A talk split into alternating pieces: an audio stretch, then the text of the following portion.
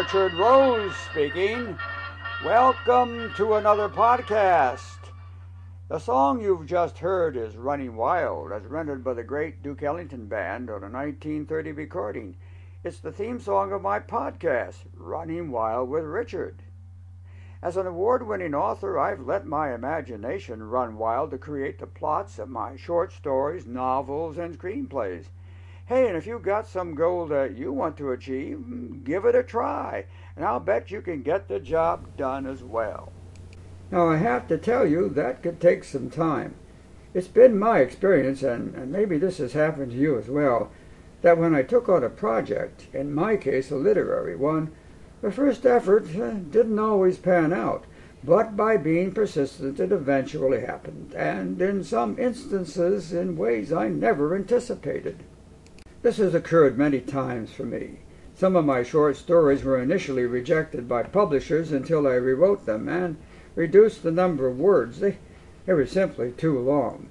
For a writer, it's often true that less is more, especially when writing screenplays where a paragraph or two in a book must be condensed into a single sentence or, or even a phrase. For example, in my screenplay Comic Crusaders, I described a teen's bedroom as simply a teenage junkyard. you get the picture if you have teenage kids. The reverse happened to one of my much too long short stories.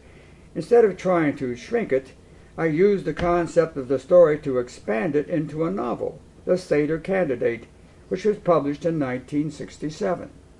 But a more amazing transformation recently occurred with a half hour teleplay, Static, that my brother Charles and I wrote years ago. It was a fantasy drama inspired by the Twilight Zone TV series about an old man who believes he hears old radio programs on a vintage Philco radio that emits only static. His bizarre behavior eventually forces his daughter to place him in a nursing home where he becomes reclusive and despondent. However, the ending is both a surprise and uplifting, with a powerful emotional impact. Our agent at the time was going to he was going to submit it to the Twilight Zone, but but it went off the air before that could happen. It was optioned twice by producers, but they couldn't raise the seed money to film it. And somehow I, I never gave up on it, even after my brother passed away in 2011. Fast forward to 2020. Dan Janik, the owner of Savant Books and Publications in Hawaii, the publisher of my last three books, suggested I, uh, I submit it to a producer there, K. Simmons Productions, along with a screenplay, Comic Crusaders, that Savant published as a screenplay novel. I did, and the producer, Kendrick Simmons, optioned both of them. Although COVID prevented him from proceeding with Comic Crusaders, which he still wants to film. He raised the necessary funds and gathered a cast to move forward with Static.